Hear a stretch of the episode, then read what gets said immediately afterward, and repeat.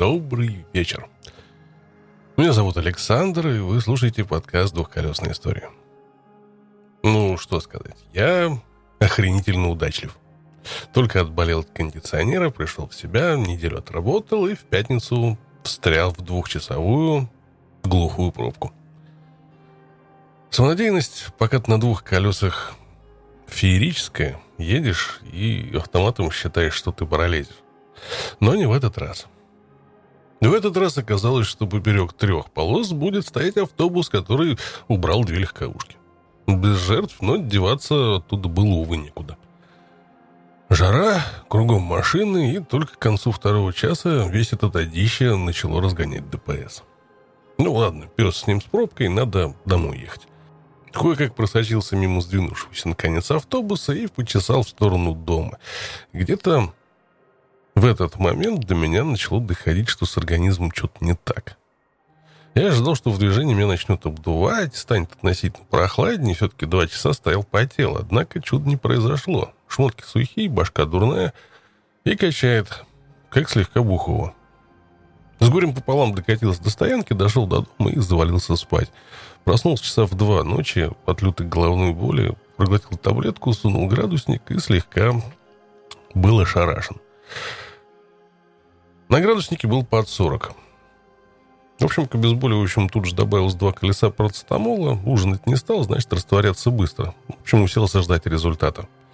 Мотор колотит, голова болит, температура растет. Бинго. Еще и потряхивать начало. Ну что ж, привет, тепловой удар, давно не виделись. Таблетка аспирина, стакан холодной воды и вперед в ледяной душ. Температуру удалось сбить только к утру. Голову слегка отпустило, и я, собственно, в очередной раз отправился спать. Проспал до вечера, встал, попил чаю, завалился спать дальше.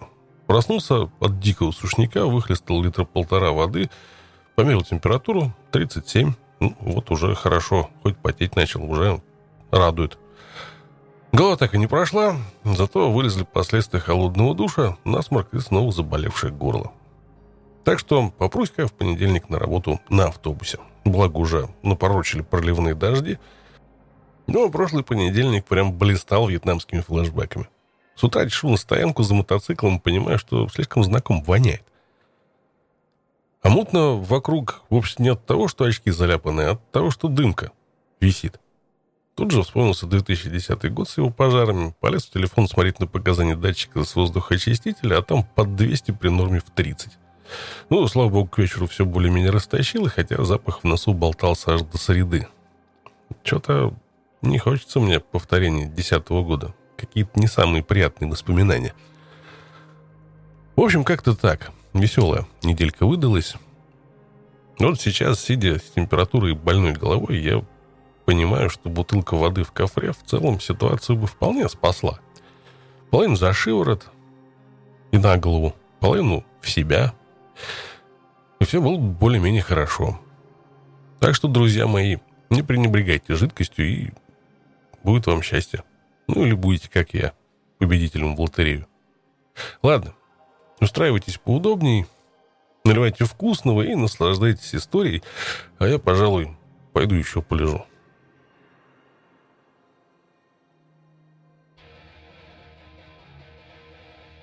Они Дикие Билли Хикаки, Билли. Они последние американские герои, которые у нас есть, старик. Эд Биг Дэдди Рот. Не все отверженные были счастливы от того, что стали знаменитыми.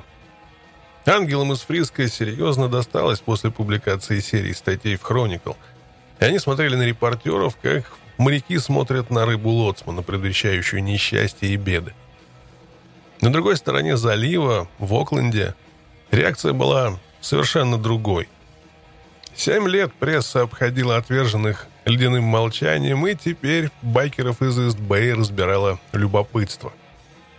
Они совершенно утратили осторожность, за исключением вновь прибывших, особенно тех, кто явился из Берду – они приехали в Окленд в поисках убежища, а неизвестности, и уж в чем они нуждались в последнюю очередь, так это в каком-нибудь фотографе из газеты. Некоторых из них разыскивали в Южной Калифорнии по обвинениям в воровстве, избиениях и уклонении от уплаты алиментов. Даже случайно сделанное фото или имя, беспечно выкрикнутое на парковочной стоянке, могло повлечь за собой цепь необратимых событий, в результате которых они оказались бы за решеткой. Фотография, сделанная в Окленде, или интервью с упоминанием имен, могли быть переданы по телеграфу и напечатаны в Сан-Бернардино на следующее же утро – и тогда уже было лишь вопросом времени, буквально нескольких часов, когда свора ищеек вновь возьмет их след. Известность оказывала отверженным медвежью услугу при найме на работу. В конце 64-го из Outlaws работало примерно две трети, но спустя год эта цифра сократилась до одной. Терри незамедлительно уволили со сборочного конвейера на General Motors через несколько дней после появления статьи The True. Они просто сказали мне, чтобы я уматывал, сказал он. Они ничего не объяснили, но парни, с которыми я работал, сказали мне, что мастер аж трясся весь при упоминании об этой статье. Он допытывался у одного парня, видел ли тот хоть раз, что я курю траву, и заводил ли я когда-нибудь разговор о групповых изнасилованиях. Такая вот хуйня. А в профсоюзе сказали, что они будут оспаривать это решение, но черт с ними, я могу и по-другому заработать себе на хлеб.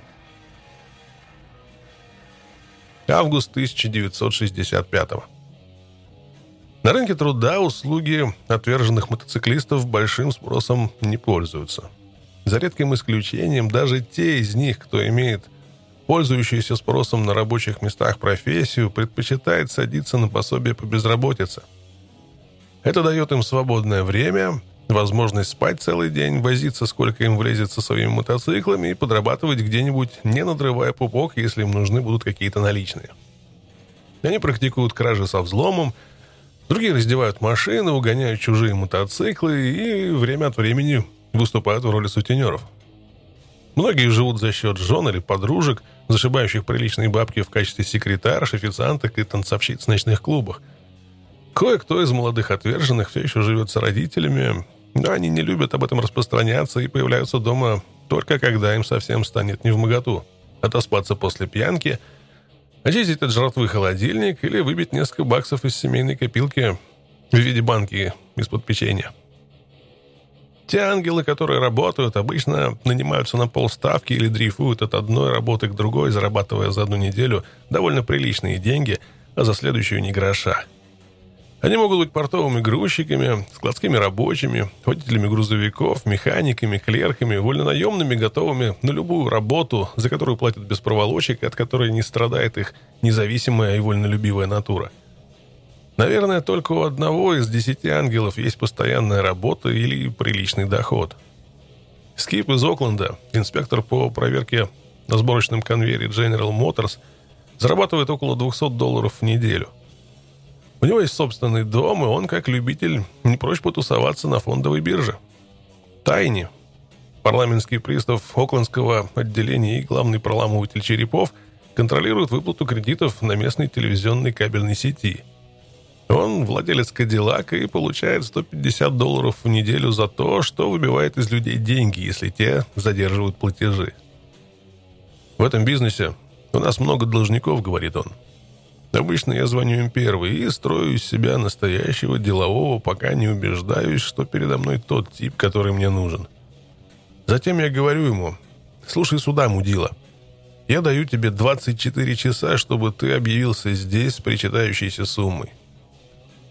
Обычно такой приемчик выбивает из них все говно, и они очень быстро раскошеливаются. Если же такого не происходит, я приезжаю к ним домой и ломлюсь в дверь, пока кто-нибудь не отреагирует. Бывает, конечно, попадается какой-нибудь хитрожопый хряк, который пытается дать мне отворот-поворот. И вот тогда я зову пару ребят, выкладываем на бочку несколько баксов за оказание необходимой помощи, и мы вместе отправляемся с визитом к этой мрази. Срабатывает всегда безукоризненно. Пока еще ни разу не возникло необходимости отделать кого-нибудь серьезно. Многократные вызовы в суд серьезно подорвали финансовое положение тайник к концу лета 65-го, и в июне 66-го он был вынужден взять бессрочный отпуск, чтобы присутствовать на своем собственном процессе по обвинению в изнасиловании при отягчающих обстоятельствах.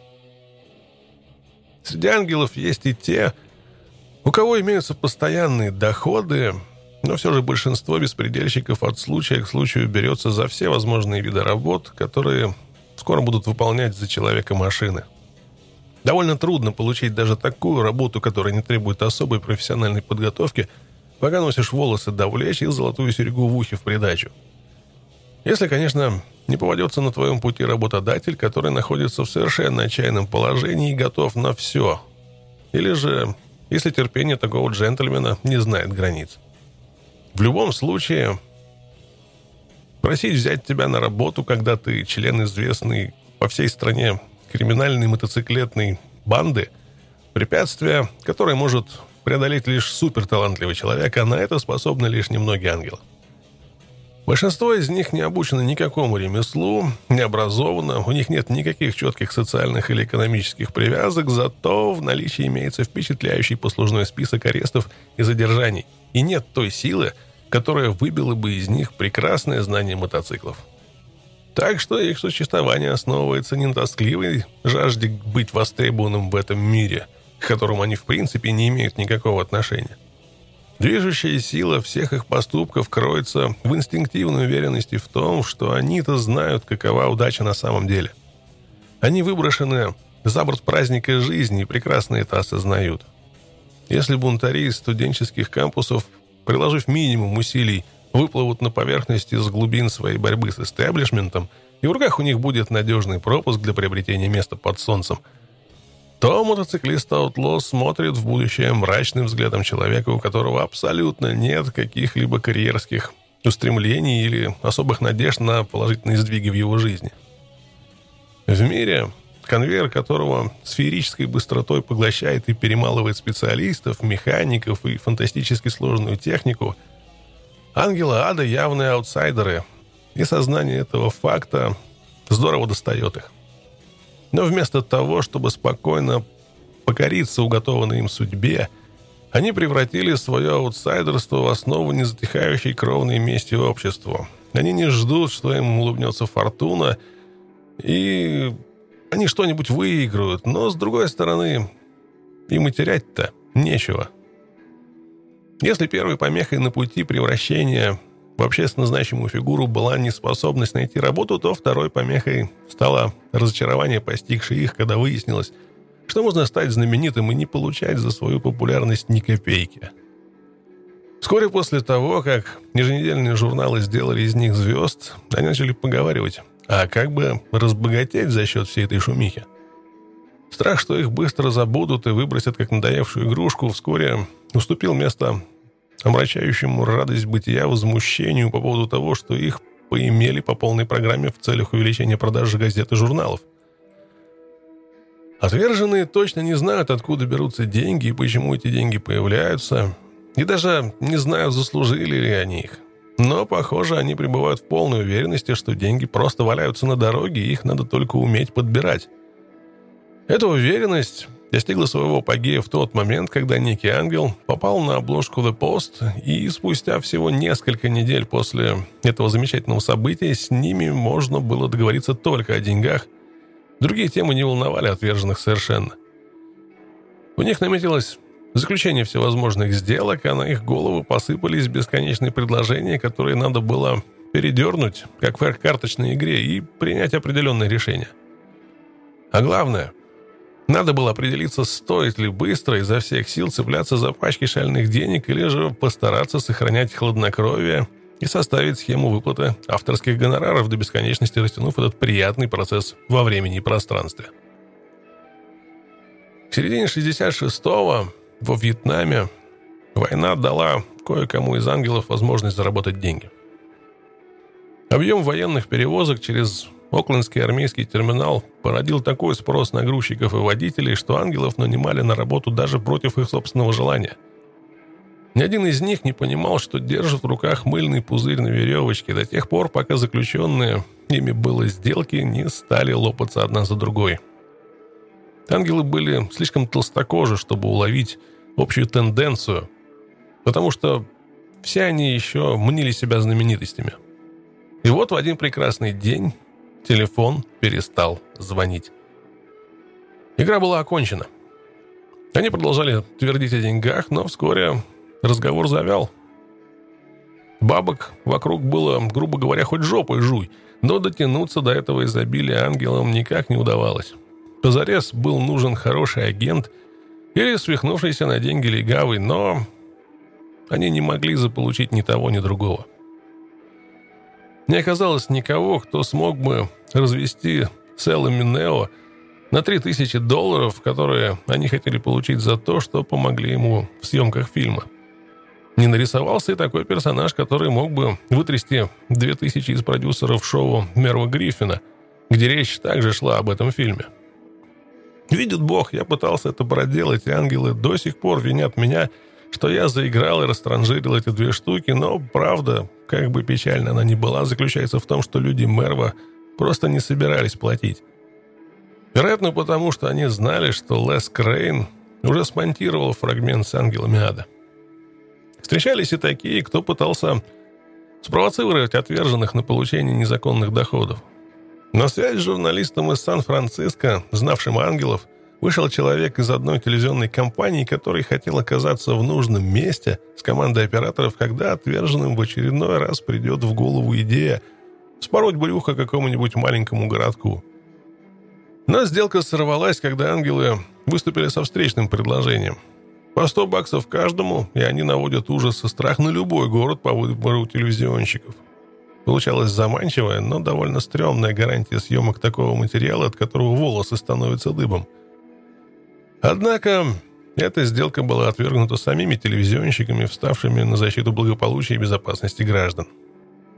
Ангелы чрезвычайно гордились появлением своего собрата на обложке «Пост», хотя там красовался один из самых малоизвестных и самых нетипичных членов клуба.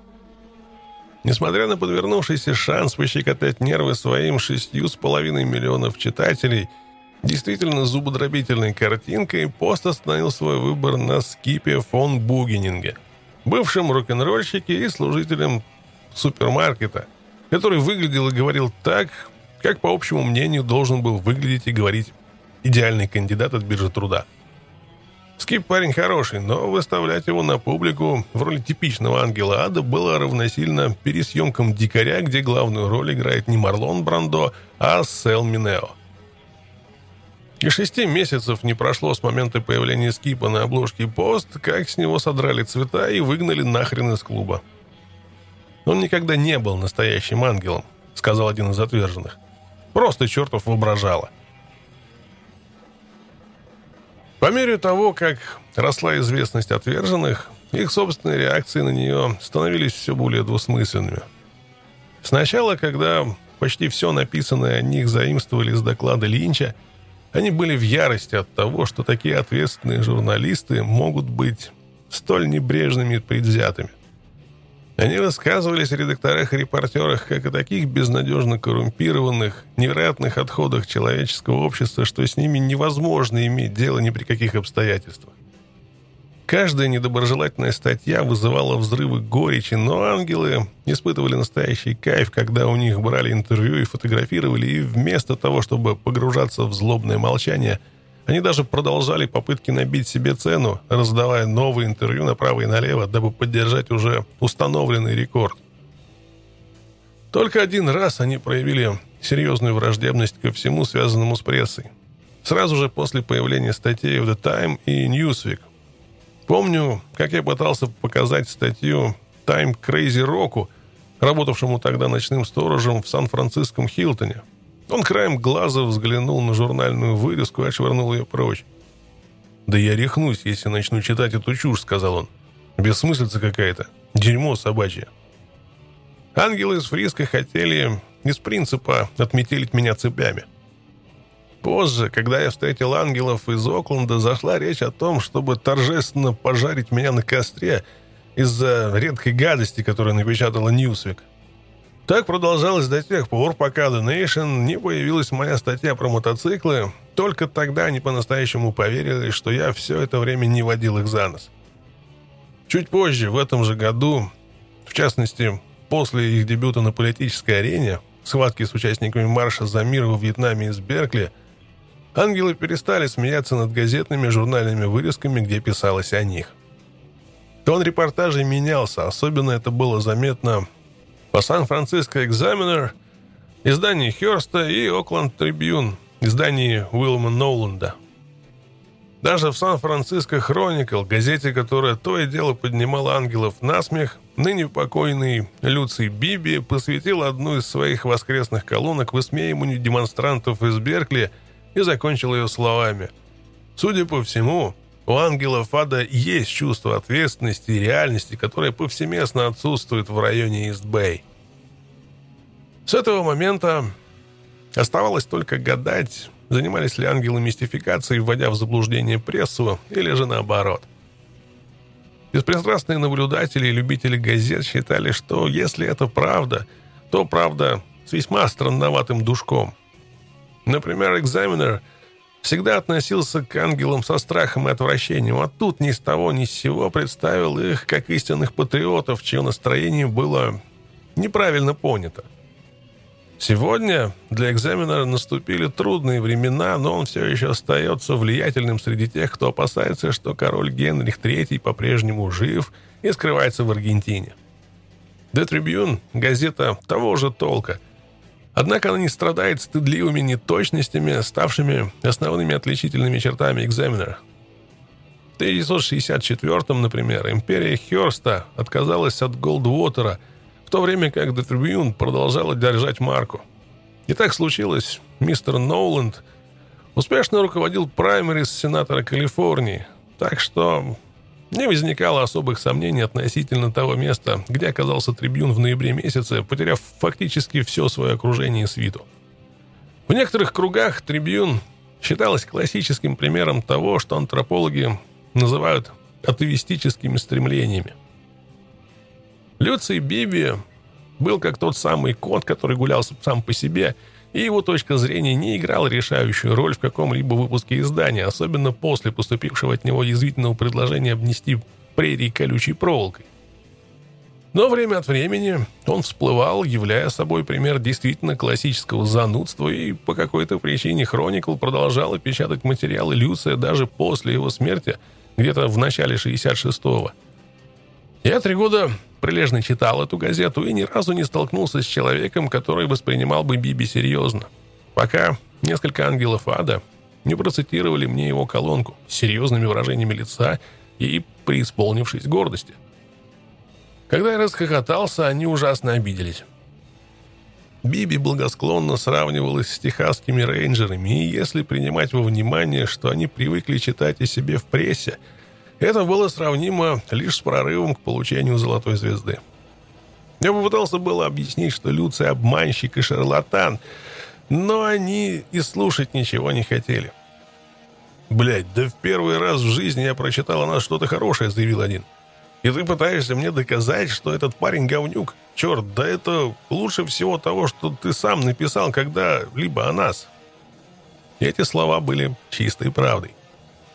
Я чувствовал себя из-за этого очень и очень скверно. Мне никогда не приходило в голову сравнивать Тайни с Бетом Мастерсоном, или Терри с Билли Кидом, или Сони с Баффало Биллом. И даже после того, как Биг Дэдди положил на это с большой колокольни, я все еще не мог выстроить для себя ассоциативный ряд. И тут является Биби с его аналогией между ангелами и техасскими рейнджерами – с которой сами отверженные немедленно согласились. Если можно еще что-нибудь сказать об ангелах, то слова эти будут следующими. Никто и никогда не обвинял их в скромности, и это по-новому ориентированная пресса стала настоящим бальзамом для ран их давно оскорбленного эго. Ангелы начали расценивать неожиданно свалившуюся на них славу как подтверждение правомерности своих старых подозрений. Они были редчайшими, очаровательными созданиями. Проснись и врубись, мужик. Мы, техасские рейнджеры. Они испытывали настоящий шок от факта признания, которое давно должно было прийти к ним. Поблизости получилось с весьма просроченным сроком годности. И хотя чувство времени для них было не свойственно, в общем и целом результат пришел с ангелом по душе – когда же они пересмотрели свой сложившийся годами взгляд на прессу? Не все репортеры были врунами, лжецами с рождения. Там и сям попадались исключения. Люди, обладающие таким же мужеством, выдержкой и острым пониманием проблемы, что могли выдавать на гора настоящий продукт. Он носил черные брюки из чертовой кожи и мотоциклетные ботинки, и черную кожаную куртку с орлом на спине. У него был мотоцикл с форсированным двигателем. Мотоцикл летел как пуля, и этот дурак был ужасом всего 101-го хайвея. Хит музыкального автомата конца 50-х. Климат Калифорнии благоприятен и для мотоциклистов, и для занятий серфом, и для прогулок в машинах с откидным верхом, и для плескания в бассейнах, для купаний вообще. Большинство мотоциклистов – безвредные тивы, отрывающиеся в выходные, и они такие же безвредные, как лыжники или аквалангисты. Но сразу же после окончания Второй мировой войны на западное побережье, словно эпидемия чумы, обрушились банды диких молодых людей на мотоциклах, странствующих по хайвеям компаниями от 10 до 30 человек. Они останавливались где угодно, стоило им только почувствовать жажду или усталость от дороги, чтобы пропустить немного пива и пошуметь. Адское варево из ангельского паблисити в 65-м сделало так, что этот феномен представлялся чем-то необычайно новым. Однако и среди самих ангелов ада есть те, кто настаивает, что критический момент для тусовки отверженных наступил еще в середине 50-х, когда основоположники позволили себе опуститься настолько, что начали вступать в законный брак, погрязли в закладах-перезакладах своего нехитрого имущества и выплатах, закупленное в рассрочку. По их словам, вся каша заварилась в конце сороковых. Большинство бывших солдат захотело в те дни вернуться к размеренному, упорядоченному бытию, поступить в колледж, жениться, найти работу, родить детей. Короче, обзавестись всеми излишествами мирного существования, потребность в которых человек чувствует, когда ему нечего бояться за свою жизнь. Но так считали не все. В 1945 году Оставались тысячи ветеранов, которые решительно отвергали идею возвращения к своим довоенным занятиям и манере поведения. Наподобие дезертиров, сбежавших на Запад после сражения при Апометоксе, они не хотели ни порядка, а уединения. И времени, чтобы переосмыслить все происходящее вокруг. Это было нервное упадочное настроение, нездоровая злость, обычный результат войн. Возникло ощущение, что судьбой отпущено тебе совсем немного, что время сжимается и наваливается на тебя всей тяжестью. Их переполняла жажда действий, и одним из способов утолить эту жажду стал большой мотоцикл. К 1947 году мотоциклы оживили жизнь штата. Почти все они были мощными стальными американскими конягами от Харли Дэвидсон или индейцами. Две дюжины блестящих, от драйных Харлеев заполонили парковочную стоянку бара «Эль Эдоп». Ангелы кричали, смеялись и пили пиво, не обращая внимания на двух испуганных тинейджеров, жавшихся в сторонке. Наконец, один из мальчиков обратился к тощему бородатому аутло по кличке Пузо. «Нам нравятся ваши мотоциклы. Они действительно ништяк». Пузо сначала посмотрел на говорившего, потом на мотоциклы. «Я рад, что они тебе нравятся», — ответил он. «Это единственное, что у нас есть». Ангелов ада 60-х мало интересует, откуда они взялись, и на духовных предков им практически плевать. «Таких ребят днем с огнем теперь не сыщешь», — сказал мне Баргер.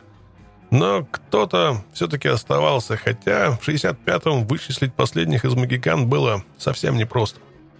Одни уже умерли, другие сидели в тюрьме, а те, кто остепенились и стали цивильными, старались держаться в тени и не засвечиваться. Известность им была не нужна. Среди тех, кого мне удалось обнаружить, был Притом Боба. Я нашел его в субботу днем с Сосолита Яхт-Харбор через залив от Сан-Франциско. Он готовил свой 40-футовый шлюп к путешествию на Карибы в один конец – Команда путешественников, по его словам, состояла из его 16-летнего сына, двух годных для морского плавания ангелов ада и его английской подружки, потрясающей блондинки, растянувшейся на палубе в голубом бикини. При этом один из двух оставшихся в живых членов отделения ангелов во Фриско. Другой, Фрэнк, покинул мир Аутло, семь лет отрубив на посту президента Сан-Франциского отделения. Теперь он занимается серфингом где-то на юге Тихоокеанского побережья. Фрэнк — это своего рода Джордж Вашингтон Королевства ангелов. Его имя произносится с глубоким почтением не только во Фриско, но и в других отделениях. Он был самым лучшим нашим президентом, утверждают ангелы.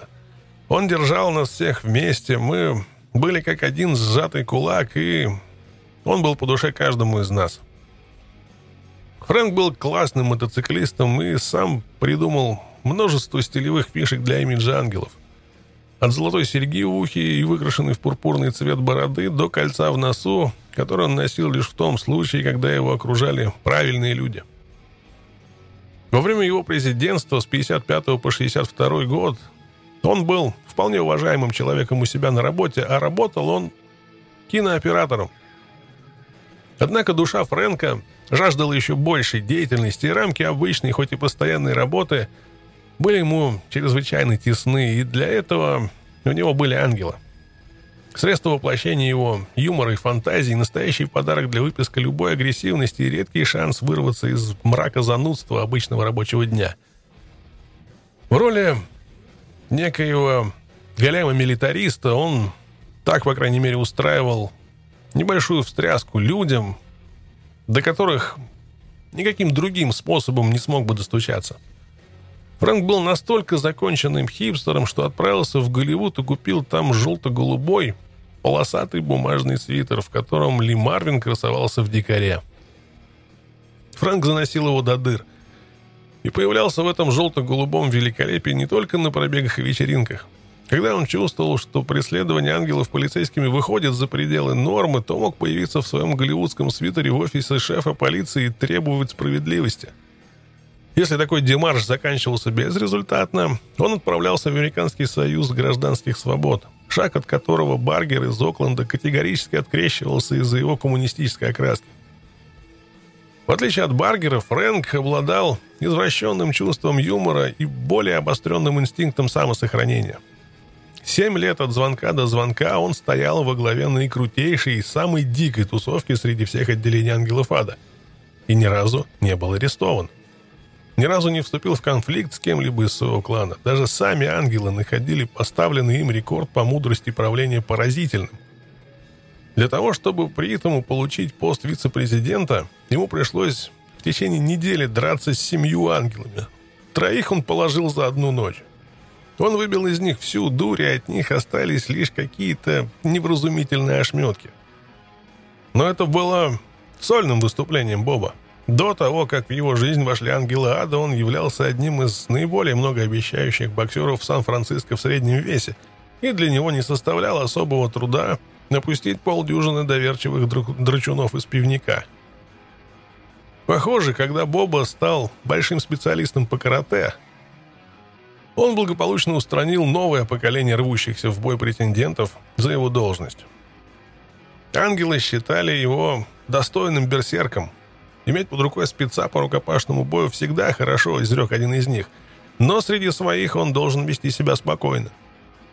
Кое-кто иногда допивается до чертиков и начинает просто бросаться на людей.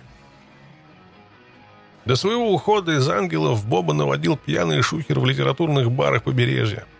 Его коллеги не горели желанием выпивать вместе с ним по вполне серьезной причине. Пить с ним было и неудобно, и небезопасно. Однажды, Войдя с перепоя в штопор, он в бешенстве нанес каратистский удар и сломал четырехдюймовой толщины мраморную скамейку во Дворце правосудия. Даже полиция обходила его стороной. Боба вел занятия в школе карате и обожал смертельные поединки. Каратистскую версию контактных боксерских матчей без ограничений. Эры Шона Л. Салливана – один из соперников не обязательно должен был отдать концы, но драка могла продолжаться до тех пор, пока кто-нибудь из дерущихся не падал с ног, причем неважно почему. А если причина этого была все-таки смерть, то оба бойца и тщательно подобранные зрители по заранее достигнутой договоренности считали ее случайной. Сожалению, Боба принял экспромтом вызов на смертельный поединок от заезжего японца в тот самый вечер, когда к нему с компанией друзей пришла репортерша светской хроники Сан-Франциско. Журналисты выискивали возможность накатать какой-нибудь сенсационный материал. В итоге дело обернулось кровавым кошмаром, отчаянным визгом и паникой на галерке. Трупов не было, но шоу оказалось весьма жестоким, и вскоре после этого имя Притома Боба было убрано из списка лицензированных инструкторов по карате. И только тогда, исчерпав все иные способы деморализации общества, он серьезно занялся сочинительством. Несколькими годами ранее он завязал с байками из-за позорного клейма. После долгого прозябания в качестве мотоциклетного курьера он случайно наткнулся на рубая Тамара Хаяма и решил, что ему просто решительно необходимо публиковать свои собственные мысли. Однако Боба смог это сделать лишь выполнив одно условие. Он должен был пройтись по улицам мира, как обычный человек, без всяких выкрутасов. «Я чувствовал себя шлюхой», — рассказывал он но рассказал редактору, что разыграю все по-цивильному. Черт, да у меня не было никакого желания провести от остаток жизни мальчиком на побегушках. В чем-то притом Боба является собой объект, достойный изучения, но я никогда точно не знал его названия. Он ходячий памятник всем принципам, которые так любят отстаивать ангелы ада, но которые лишь очень немногие из них сами воплощают жизнь. Будучи законченным аутло до мозга костей, при этом каким-то загадочным образом умудрился извлекать из этого пользу. Как и Фрэнка, его ни разу не арестовывали за все время, пока он был активистом клуба. «Все, что нужно, сохранять спокойствие в присутствии копов», — продолжал он.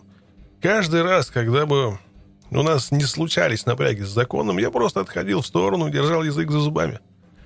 Если легавый когда-либо задавал мне вопрос, я вежливо ему отвечал и обязательно добавлял «сэр». В таких ситуациях старик легавому нравится, когда кто-то называет его «сэр». Это классический приемчик, не более того. И к тому же это гораздо дешевле, чем сидеть в тюрьме. Боба стал мотоциклистом задолго до того, как присоединился к Ангелу Ада. Он припоминает, как однажды ночью проехал угол Ливенворта и рынка в деловой части Сан-Франциско увидел скопище байков у стен Энтонес, зала для игры в пул. Он остановился просто сказать привет и вскоре после этого стал членом тусовки неприкаянных райдеров, которые называли себя вроде бы в шутку Market Street Commandos. В начале 50-х мотоциклы встречались довольно редко, и их хозяева были счастливы найти себе компанию. Можно было отправиться туда в любое время суток, припоминает Притом – и всегда там стояло, по крайней мере, байков 10. Иногда по уикендам их насчитывалось 50 или 60, и даже тогда возникали проблемы с полицией.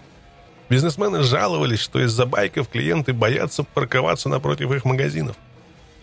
Почти целый год Market Street Commandos проболтались, не устраивая никаких серьезных акций. Затем, в начале 54-го, в городе показали фильм «Дикарь», и ситуация изменилась. Мы отправились в кинотеатр Fox на Маркет-стрит, говорит Притом. Туда пришло примерно 50 наших с кушинами вина и в черных кожаных куртках. Мы сидели на балконе, курили сигары, пили вино и гоготали, как ублюдки. Все мы видели самих себя на экране. Все мы были Марлонами Брандо. Кажется, я посмотрел этот фильм раза четыре или пять. Команды все еще находились под впечатлением от дикаря, когда в их жизнь ворвалась вторая новая волна в лице дикого пророка Роки, мессии, принявшего слово из страны полуденного солнца. Десять лет спустя Бирни Джарвис, полицейский репортер Сан-Франциско Хроникл и бывший Ангелада, описывает момент открывшейся истины в своей статье.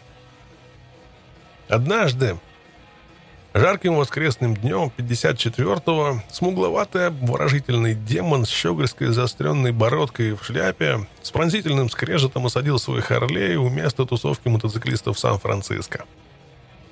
Его выцветшая голубая куртка Левайс с неровно откромсанным ножом рукавами была украшена своеобразным гербом, изображением злобно скалящегося крылатого черепа, который вскоре станет столь хорошо известен калифорнийским законникам. Под мышками на его клетчатой рубашке были видны темные круги от пота, пока он старательно фиксировал свой четырехфутовый руль машины. Одним движением своей руки в мотоциклетной перчатке он взорвал воскресное спокойствие, царившее на Маркет-стрит. Он поставил свой байк на подножку, отполировал рваным платком сверкающий хром пружин, которые торчали над фарой на 4 дюйма. нарушение всех магазинных правил. Огляделся вокруг, небрежно вытирая свои засаленные грязные руки, покрытые масляной коркой джинсы. Это был Рокки. Всем было наплевать, какого у него фамилия, потому что он был классикой и ангелом ада, приехавшим из самого Берду. Тридцать аккуратно подстриженных мотоциклистов в начищенных ботинках наблюдали за его прибытием, рассматривали гостя с некоторым подозрением, потому что он был для них в то время чужаком, а дорога уже сплотила их давным-давно, и они намертво закорешились. Главной в решении вопроса зачисления кого-либо в ряды ангелов ада была своеобразная приемная комиссия. Или, что звучит более празднично, приветственный комитет. Несмотря на абсолютную цивильность по сравнению с современными ангелами ада, эта банда с уличного перекрестка постоянно конфликтовала с представителями закона. Рокки был избран президентом нового филиала ангелов ада, потому что он действительно был классным водилой и ездил со своеобразным шиком. Он мог нарезать на этом борове круги, даже если бы к ногам приделали хайдули. «Да, старик, этот чувак был совершенно безбашенным», — вспоминает один из членов ангелов. Мотоциклисты нашли швею, которая смогла скопировать зловещую эмблему Роки. И это случилось незадолго до того момента, как около 40 ангелов с ревом рванули с Сан-Франциско. Лаконичная надпись «Ангела Ада Фриска» вокруг ухмыляющегося черепа с крыльями стоила 7,5 долларов и обычно пришивалась к куртке Левайс. Белый фон, на котором красовались красные буквы, очень скоро был заляпан въедливой грязью и кровью в результате множества баталий, разворачивающихся в барах. «Знаешь, старик, вины нашей в этих мясорубках нет», — говорил мне один из поднаторевших в боях ветеранов Махаловок в пивных залах. Мы заходили в бары, и кто-то сразу начинал выебываться или пытаться клеить наших цыпочек. И тогда нам приходилось драться. Ничего другого просто не оставалось. Полицейские донесения продолжали сыпаться как из рога изобилия, так что ангелам приходилось менять места своих сборищ. Тусняк или Зависалово – Обычно для этого использовался ночной ресторан или зал для игры в пул. Мог продолжаться где-то с неделю, пока жалобы жителей на шум и буйное поведение не заставляли появляться там представителей власти. Мы вытеснили этих бродяг на байках с Маркет-стрит, потому что они устраивали гонки в самом центре транспортного потока. Многие из них угоняли чужие мотоциклы, и мы были вынуждены всех их шмонать, говорил ужасный Тед. Полицейский мотоциклист – который в свое время называл кого-то из ангелов ада своими друзьями. Мы называли этого байк-беспредельщика ужасным Тедом, потому что он действительно был хуйлом старик. И в частности, потому что он гонялся за нами как одержимое, поймав, тыкал в рожу своей книжкой. В 66-м ужасный Тед проскочил на красный свет в полицейской машине, не имеющей никаких специальных опознавательных знаков, и столкнулся с ехавшим на большой скорости автобусом. В катастрофе погибла его жена, в дребезге была разбита машина, а сам он получил тяжелейшие травмы. Так уж сложилось, что мне пришлось пойти на работу исключительно для того, чтобы оплачивать штраф и держаться подальше от каталажки, заметил ангел, четыре раза терявший свою водительскую лицензию в результате многочисленных нарушений дорожных правил – один смешной инцидент, связанный с эмблемами ангелов ада, произошел несколько лет назад, но он до сих пор вызывает безудержное веселье у банды настоящих крутых мотоциклистов. Ангел, известный под кличкой Немой, был остановлен как-то воскресным днем за превышение скорости полисменом неподалеку от пляжа в Санта-Крус. Немой гордо продемонстрировал свои цвета на ободранной куртке Левайс. «Сними ее», — написал полицейский в записной книжке, вежливо подсунутый ему немым — который действительно был глух и нем, как рыба. Немой стащил из себя куртку Левайс, обнажив еще одну нашивку ангелов на своей кожаной куртке. «Сними ее тоже», — приказал разгневанный полицейский, снова используя блокнотик Немова и карандаш. и под кожаной курткой осталась шерстяная рубаха, также украшенная клубными цветами. «И ее снимай!» — в ярости нацарапал офицер. Под рубашкой оказалась майка, и на ней тоже красовалась эмблема клуба. «Окей, умник!» «И ее долой!» — написал окончательно запутавшийся полицейский. С самодовольной улыбкой Немой стащил себя в майку и, выпятив вперед свою грудь, выставил на всеобщее обозрение татуировку, ухмыляющийся череп ангела Фада. Полицейский брезгливо одернул руки, протянул немому квитанцию на штраф и умчался прочь на своей патрульной машине. Но последнее слово осталось все-таки за немым. Он был готов идти до конца. Его штаны и трусы тоже были раскрашены по трафарету –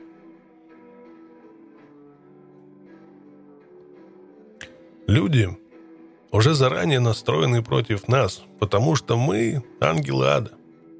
Вот почему мы любим давить им на психику. Это так или иначе бесит их, пудрит им мозги, вот и все. Джимми из Окленда. Многие ангелы вышли из других клубов отверженных. Некоторые из них, такие как пьяные задиры, были в свое время столь же многочисленные наводили такой же страх, как сегодняшние ангелы. Именно пьяные задиры, а не ангелы ада, провернули холлистерский бунт, благодаря которому на свет появился фильм «Дикарь». Это случилось в 1947 году, когда тому, кто стал ангелом ада 60-х, было меньше 10 лет. В то время Холлистер был маленьким городком с населением около 4000 человек. Фермерская община в часе быстрой езды к югу от Окленда, чуть в стороне от пригорий Диаблс. Единственное, в чем Холлистер славился в 47-м, было производство 75% всего чеснока, потребляемого в Соединенных Штатах. Холлистер был и в чем-то до сих пор остается тем типом городка, который Голливуд представил миру в киношной версии «К востоку от Эдема». Тем самым местом, где командир местного отделения американского легиона по определению является гражданским лидером. И так должно было случиться, что 4 июля того года граждане Холлистера собрались вместе на ежегодное празднование. Традиционные атрибуты Дня независимости, флаги, оркестры, девушки с жезлами и так далее планировались в качестве прелюдии к более современной части праздника – ежегодному штурму на мотоциклах окрестных холмов и скоростным гонкам, которые за год до того собрали соискателей со всей округи. Мальчиков из долины, фермеров, механиков из небольших городков, ветеранов и просто толпу благопристойных парней, которым случалось ездить на мотоцикле. В 47-м холлистерские штурмы холмов и гонки также привлекали множество конкурентов. Люди действительно съезжались отовсюду – когда солнце взошло из-за Диаблс, с утром 4 июля в подразделении местной полиции из семи человек нервно потягивало кофе после бессонной ночи и попыток взять под контроль приблизительно 3000 мотоциклистов. Хотя полиция говорила о четырех тысячах, ветераны-мотоциклисты говорили о двух тысячах, так что три тысячи, наверное, все-таки будет правильно. Один факт был бесспорен – Холлистере оказалось такое великое количество байков, что тысячи больше, тысячи меньше, разницы практически никакой. Толпа росла и становилась все более неуправляемой. К наступлению сумерек почти весь центр города был захламлен пустыми, разбитыми пивными бутылками, и мотоциклисты принялись гонять взад и вперед по центральной улице – Пьяные кулачные бои перешли в полномасштабные схватки, а легенда гласит, что мотоциклисты в буквальном смысле захватили город, бросили вызов полиции, лапали местных женщин, грабили бары и пивники, наезжали на каждого, кто попадался им на пути. Газетные заголовки так красочно отразили безумие того уикенда, что заинтересовали малоизвестного продюсера Стэнли Крамера и молодого актера по фамилии Брандо.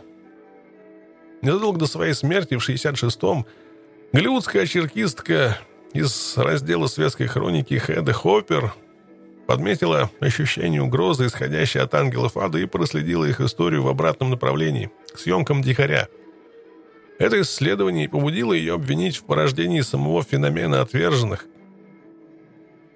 И обвинение легло на Крамера, Брандо и всех остальных, кто так или иначе был связан с фильмом.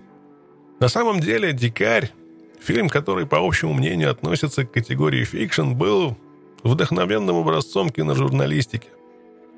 Вместо обычного потворства вкусам толпы в стиле Time в фильме рассказывалась история, которая только-только начинала раскручиваться в жизни и на развитие которой фильм оказал влияние. Благодаря этому отверженные долгое время воспринимали себя и таким романтически окрашенным персонажем, яркое отражение которого лишь немногие из них смогли бы разглядеть в зеркале. Подобное отношение быстро стало ответом байк-райдеров на ленту «Солнце тоже восходит». Созданный ими образ не совсем соответствовал реальности, но в его широком распространении едва ли стоит винить фильм. Дикарь проводил четкую грань между хорошим и плохим – но люди, которые больше всего им вдохновлялись, идентифицировали себя с Брандо, а не с Ли Марвином, чья роль негодяя была гораздо ближе к жизни, чем созданный Брандо портрет, оказавшегося в тупике героя. Они видели себя современными Робинами Гудами. Мужественные, неразговорчивые, брутальные, чьи положительные инстинкты были некогда безнадежно извращены в борьбе за самовыражение – и которые проявили оставшуюся часть своей неистовой жизни в общении миру, сделавшую их отрицательными персонажами, когда они были еще молодыми и беззащитными.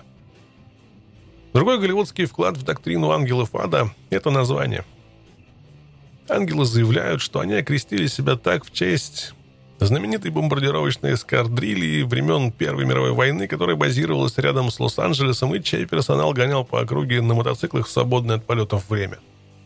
Есть и другое мнение. Дескать, ангелы получили свое название из фильма 1930 года Джина Херлоу, основанного на идее какого-то сценариста относительно армейских военно-воздушных сил, которые, может, существовали, а может и нет, во времена Первой мировой войны – Фильм назывался «Ангелы ада», и, конечно же, в 50-м году он все еще был на экранах, когда неугомонные ветераны основали первое отделение ангелов в Фонтане и все еще раздумывали, чем бы им заняться.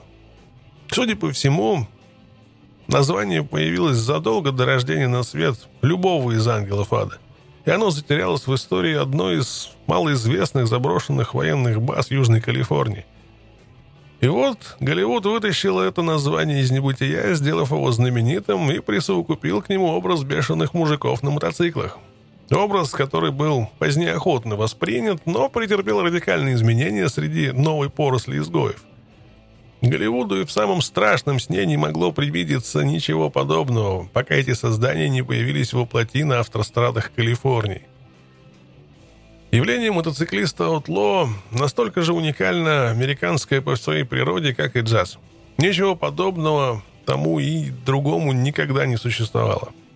В какой-то момент эпохи отверженные появлялись в качестве своего рода обескровленного анахронизма, гибрида, как пережиток дикого запада в человеческом обличии. Однако во всем остальном они были такой же новинкой, как и телевизор – если говорить о больших бандах хулиганов на мотоциклах, появившихся сразу после Второй мировой, то у них вообще не было никаких предшественников, упивающихся насилием, боготворящих скорость и ничего не имеющим против поездки на расстояние в пять сотен миль на выходные, буянищих с другими бандами мотоциклистов в каком-нибудь заштатном городишке, который из десяток мирных туристов не мог принять как подобает. Многие живописные деревушки на задворках американской цивилизации впервые вкусили плоды туризма не из рук семей, раскатывающих на фордах или шевроле, а из лап орав пьяных городских мальчиков на мотоциклах. Заглядывая из настоящего в будущее, можно сказать, что отчеты очевидцев о бунте в Холлистере кажутся просто детскими сказками по сравнению с фильмом.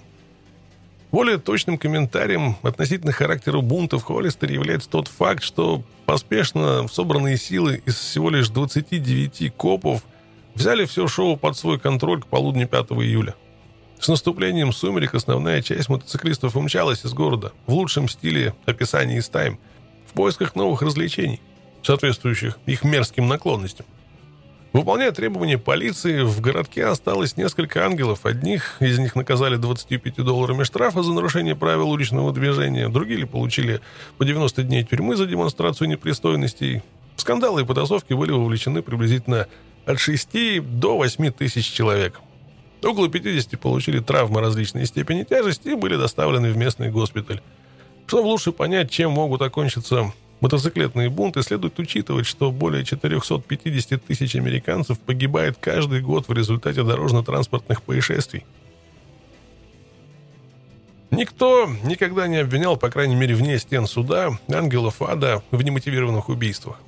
Но стоит только подумать, что могло бы случиться, если бы на отверженных возложили ответственность пусть всего за три или четыре смерти в результате дорожно-транспортных происшествий, да просто за несколько смертей в результате какого-либо недоразумения волосы тут же встают дыбом. В таком случае любого мотоциклиста в Калифорнии разделали бы под орех прямо на улице и превратили бы его в гамбургер. По многим причинам зачастую противоречивым, вид человека на мотоцикле и звук мотоциклетного двигателя отрицательно действует на подавляющее большинство американцев-автолюбителей. В какой-то момент зарождения всей шумихи вокруг ангелов ада один репортер, писавший, писавший для The New York Herald Tribune, напечатал длинную статью о ситуации, сложившейся вокруг мотоциклов, и в заключении сделал вывод – что есть нечто в облике пролетающего мимо мотоциклиста, что пробуждает во многих автомобилистах желание совершить убийство. Почти все, кто когда-либо ездил на мотоцикле, с этим согласны.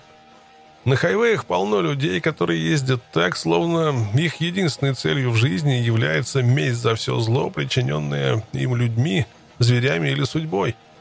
Единственное, что, похоже, держит их в рамках их собственный страх смерти, тюрьмы и судебных процессов. Хотя в один прекрасный момент этот тормоз может и отказать. Гораздо менее вероятно, что они могут вычислить какого-нибудь незнакомого байкера, чтобы бросить вызов ему, а не 200-футовому автомобилю или реально существующему врагу. Мотоциклист должен ездить так, словно все остальные, встречающиеся на дороге, собрались его убить. Некоторые действительно собираются это сделать, а некоторые, кто далек от мысли замочить мотоциклиста, все-таки представляют собой определенную опасность, потому что исправить их закоренелую привычку небрежно, как бог на душу положить водить автомобиль, может лишь угроза наказания либо законодательным путем, либо путем физического воздействия. И здесь дело вовсе не в мотоцикле, якобы угрожающий каждому человеку за рулем машины. Байк абсолютно уязвим. Его может спасти лишь маневренность, и любая угроза дорожного происшествия тарит в себе возможно летальный исход. Особенно на скоростной трассе, где невозможно упасть с байка, чтобы тебя тут же не переехали другие. Несмотря на все эти опасности, Калифорния, где фривей – это образ жизни, со значительным отрывом лидирует как самый большой мотоциклетный рынок страны. При этом Боба рассказал мне историю о человеке, в большой новой машине, который заставил его съехать с дороги на сороковом хайве однажды в воскресенье в 50-е годы. «Грязный маленький ублюдок продолжал буквально дышать мне в заднюю фару», — сказал Притом. «Пока, наконец, я просто не свернул и не остановился. Другие парни видели это, так что мы решили преподать подонку урок. Старик, мы обрушились на него, как полчища муравьев — мы молотили по его капоту цепями, содрали антенну, разбили все стекла, до которых только смогли дотянуться. И все это на скорости 70 миль в час, старик. Он даже не сбавил вход. Но он был напуган до смерти.